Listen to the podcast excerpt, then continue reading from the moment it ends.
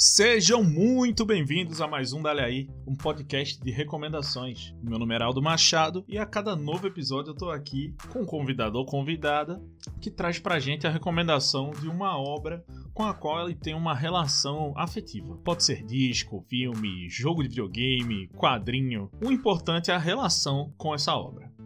Hoje eu vou fazer um pouquinho diferente. É, geralmente eu sou quem recebe as recomendações aqui, mas eu decidi que tava na hora de eu recomendar alguma coisa também, né?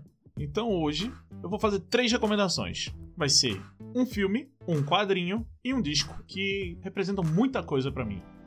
Eu vou começar aqui pelo quadrinho, que é uma obra maravilhosa de um cara que já produziu uma coisa incrível e que nessa obra ele entrega muito pra gente. O quadrinho é o Roseira Medalha Engenho, que foi lançado em 2019 pela Pipoca Nanquim do Jefferson Costa.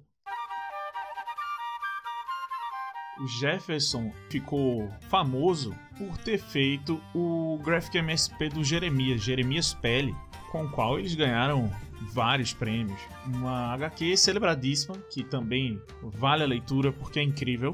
E em Roseira Medalha Engenho ele vem sozinho. Lá no Jeremias ele era desenhista. E no Roseira Medalha Engenho ele se mostra talentoso também como roteirista. Ele conta nesse quadrinho a história da família dele, que é parte do Nordeste. E algo muito importante nessa obra é a voz e os sotaques dos personagens. Como ele colocou a língua falada como, e como isso faz diferença na narrativa. Ele não segue uma linha. A narrativa dele não segue uma linha temporal 100%, mas você não se perde. É algo muito bem feito e que vale ser lido. Sim, como toda obra do, do que sai pela Pipoca e Nankin, ela é uma entrega gráfica absurda, né? um acabamento primoroso. Essa obra nasceu primeiramente como um, um, um serviço de menor vulto, né? Era algo feito que ele tinha ganho um, um edital do governo de São Paulo, portanto seria como ele faria de forma totalmente independente, apenas com esse apoio do edital seria uma obra menor. E aí é que entrou o suporte da Pipoca Nankin, que para quem não conhece, procurem conhecer essa editora. Ela traz coisas maravilhosas pro Brasil. Tem um canal no, no YouTube super legal. É, quem, quem dera um dia eu possa entrevistar um deles aqui, porque recomendação desses caras com certeza é absurda. É, e fica aí. Roseira Medalha Engenho não é difícil encontrar, é, é algo lindo de se ler algo lindo de se ter na estante, porque o acabamento é maravilhoso, as cores são incríveis. A arte do, do Jefferson Costa, ela dialoga perfeitamente com a história que ele quer contar. É um, um, um trabalho primoroso, é um trabalho realmente feito com coração. É um cara que ainda vai fazer bastante barulho aí no mercado do quadrinho nacional. Já está fazendo, mas com certeza ainda vai fazer muito mais, tá? Então fica aí, Roseira, Medalha Engenho e outras histórias do Jefferson Costa pela Pipoca e Nanquim como a nossa primeira indicação. A segunda indicação que eu quero fazer é de um filme de 2021. Esse é mais recente, concorreu ao Oscar, venceu o Oscar de ator coadjuvante. Filme baseado em história real. Filme sensacional que me moveu bastante, me ensinou muito, me tocou pra caramba a época que eu assisti. É um filme necessário para os dias de hoje. O filme que eu quero recomendar para vocês é Judas e o Messias Negro. Yet our best trained, best educated, best equipped, best prepared troops refuse to fight. Matter of fact, it's safe to say that they would rather switch than fight.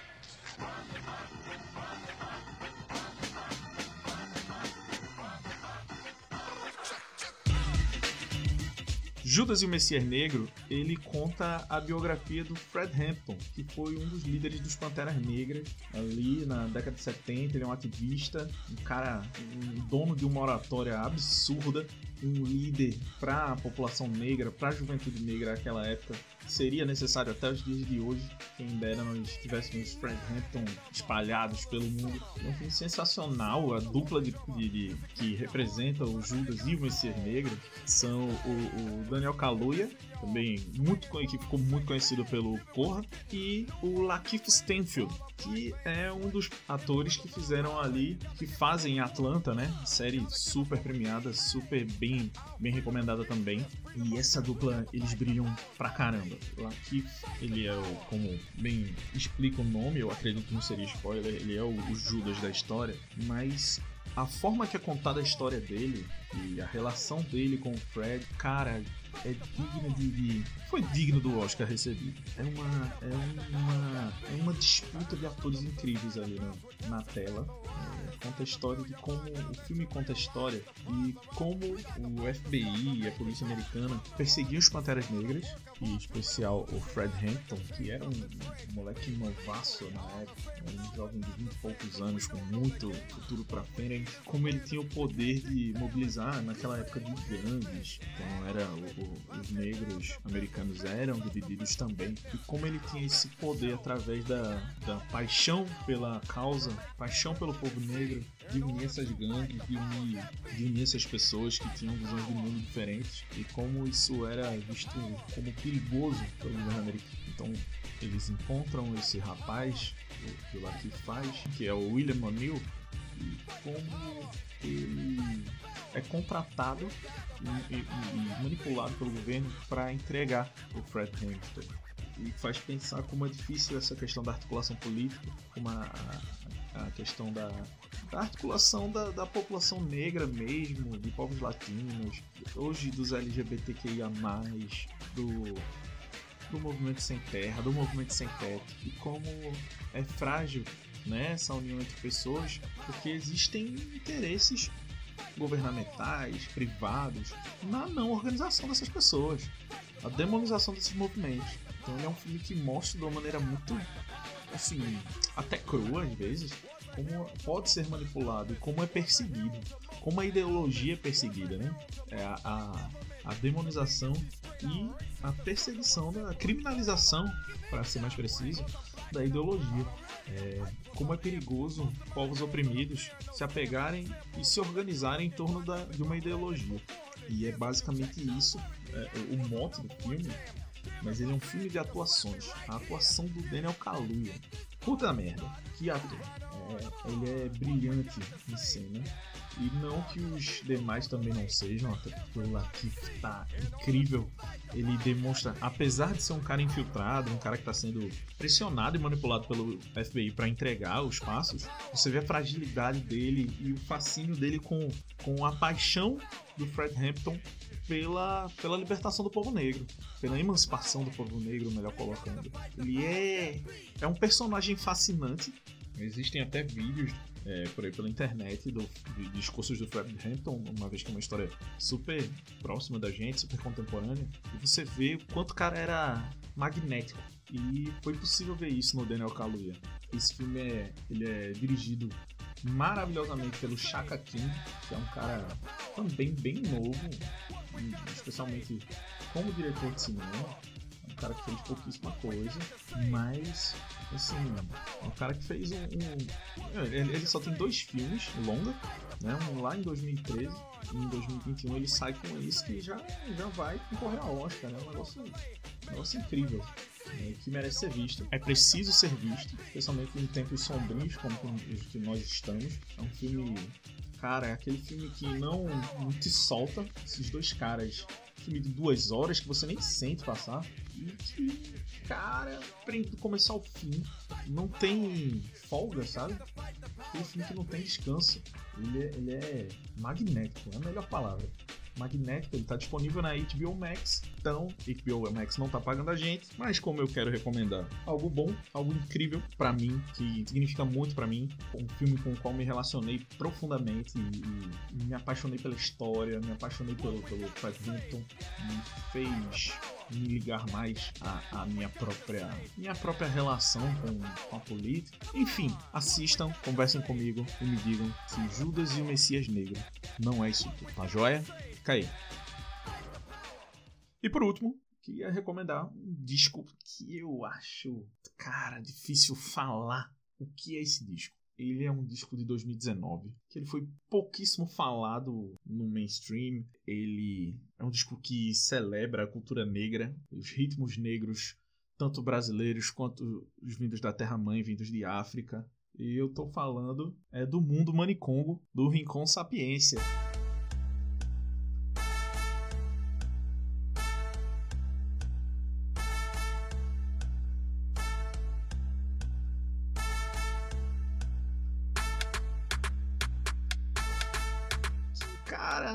Sapiência, apesar de ser um cara incrível, o Danilo Albert Ambrose, apesar de ser um artista fenomenal, premiado, super celebrado no meio artístico, ele é um cara pouco falado na grande mídia. Eu acredito que o que ele fez de mais grande mídia é o feat com Isa no, na música Ginga, é uma música maravilhosa que parece ser uma música dele, que ele, ele gosta muito dessa mistura do, do atabaque, dos ritmos africanos, da capoeira, do samba, com o hip hop, com o funk. E Mundo Manicongo, cara, é, é um esculacho, tá? É um disco que ele é maravilhoso de começo ao fim. Você não pula uma música. É, tem participação do Atocha, tem participação da Drica Barbosa. Cara, Israel, bicho, é uma puta celebração da cultura negra aqui do Brasil, super moderno, super contemporâneo. Ele já vinha de Galanga Livre, né, que é de 2017, que já é um disco incrível. Começa com um relato de um personagem do, do escravo que matou o senhor de engenho que ele criou. E ali ele já mostrava muito o que ia fazer, mas mesmo sendo. É um disco de estreia, né? O, o Galanga Livre, e me parece um pouco mais contido de tudo que o Rincon sabia fazer. E em Mundo Manicongo, que o Manicongo é um dos, dos apelidos dele, ele mostra que veio. Que ele é um grande pesquisador de música negra, música negra brasileira. É, é rap pra, pra, balançar a raba pensando, saca? Ele coloca muito em alguns trechos de letra ele fala, tipo, se o povo não pode dançar, é ditadura. Se o povo não ginga, é ditadura. Música é milagre faz cura. E, cara, isso é num ritmo ultra dançante, sem deixar a peteca cair. Eu gosto muito dessa faixa arrastão que ele faz com, com a tocha. Eu sou muito fã da tocha. Que é. Cara, até a tocha. A tocha merece um episódio à parte, tá? A tocha é uma banda de rap que toca pagodão aqui a gente, aqui em Pernambuco a gente conhece como swingueira, mas é o pagadão baiano. Os caras são, eles parecem uma banca de rap, então eles e Rincon se encaixam perfeitamente. É um disco pra você ouvir um fã de ouvido, é um disco pra estourar as caixas de som da tua casa, é um disco pra você parar e refletir sobre as letras, é um disco pra você balançar a raba e suar e tomar cerveja e comer um churrasco. É um disco sensacional. E é, é um dos meus artistas favoritos no Brasil hoje. Não só no Brasil, mas no, no cenário de hip hop internacional. Acho que, cara, a gente vê muita estrela do rap americano explodindo e falando a mesma coisa, falando de grana, falando de ouro. Rincon tá falando da nossa vivência. Enquanto bota o povo para dançar, Rincon é muito. Eu gosto muito de Rincon, essa, esse flerte com a música popular que ele faz, com a música muito popular brasileira, porque MPB não é tão popular assim. É, eu, gosto de chamar de música muito popular brasileira. Essa música de rádio, o pagode, o funk, a, a, a música romântica. Rincon faz essa mistura com muita naturalidade, sem sem fazer vulgata dos ritmos populares, sabe? Sem, sem tomar parte de algo que ele não é. Você saca que ali tem um cara que é do gueto, que, cur, que curte pagode, que curte o funkão, que curte o paredão. E é desse jeito que você se sente ao ouvir, é, o, o, pelo menos quando você ouve a primeira vez o mundo manicongo, a sensação que a gente tem é essa, de estar numa festona de gueto, aquela festona de periferia, curtindo aquela cerveja de garrafa no copo de plástico e com a galera dançando ao redor do som do carro. A sensação é essa. Então, eu fico até sem palavras com esse disco. É, viva a música preta, viva a arte preta, viva a Rincon Sapiência, viva o Mundo Manicongo, escuta aí, tem todas as plataformas e aproveita a vida pensando, balança a raba pensando. Porque senso nosso tiro, é sorriso entre dramas tipo Mussum, então pode balançar o bumbum, oh my god, coloquei pagode, o orgulho do engrossa, olha o fino desses bigodes, todos na régua. E é isso aí, galera. Esse foi um episódio extra do Dali aí Podcast. É a primeira vez que eu fico aqui sozinho para segurar esse tempinho todo, né? Deu trabalho. É, mas muito prazeroso falar do que eu gosto, falar de algo que talvez nem todo mundo conheça e eu coloco aqui humildemente, né, pra, pra gente trocar ideia, se conhecer mais, conhecer mais coisa. Eu acho que conhecer arte, conhecer cultura é sempre uma experiência renovadora. E vou deixar aqui com vocês as nossas redes sociais. É, no Instagram e no Twitter a gente tá lá como DaliaIPod. Se quiser mandar um e-mail pra gente, daliaipod.gmail.com Eu peço que vocês é, que gostaram da gente, deem lá cinco estrelinhas no Spotify pra gente. Ajuda bastante a aumentar a nossa visibilidade, para que a gente chegue mais gente, que a gente tenha mais gente para conversar, né? Mais gente pra gente contar história, para apresentar coisa boa, coisa que a gente adora. Então, fica aí minhas recomendações e até o próximo episódio. Beijo, tchau!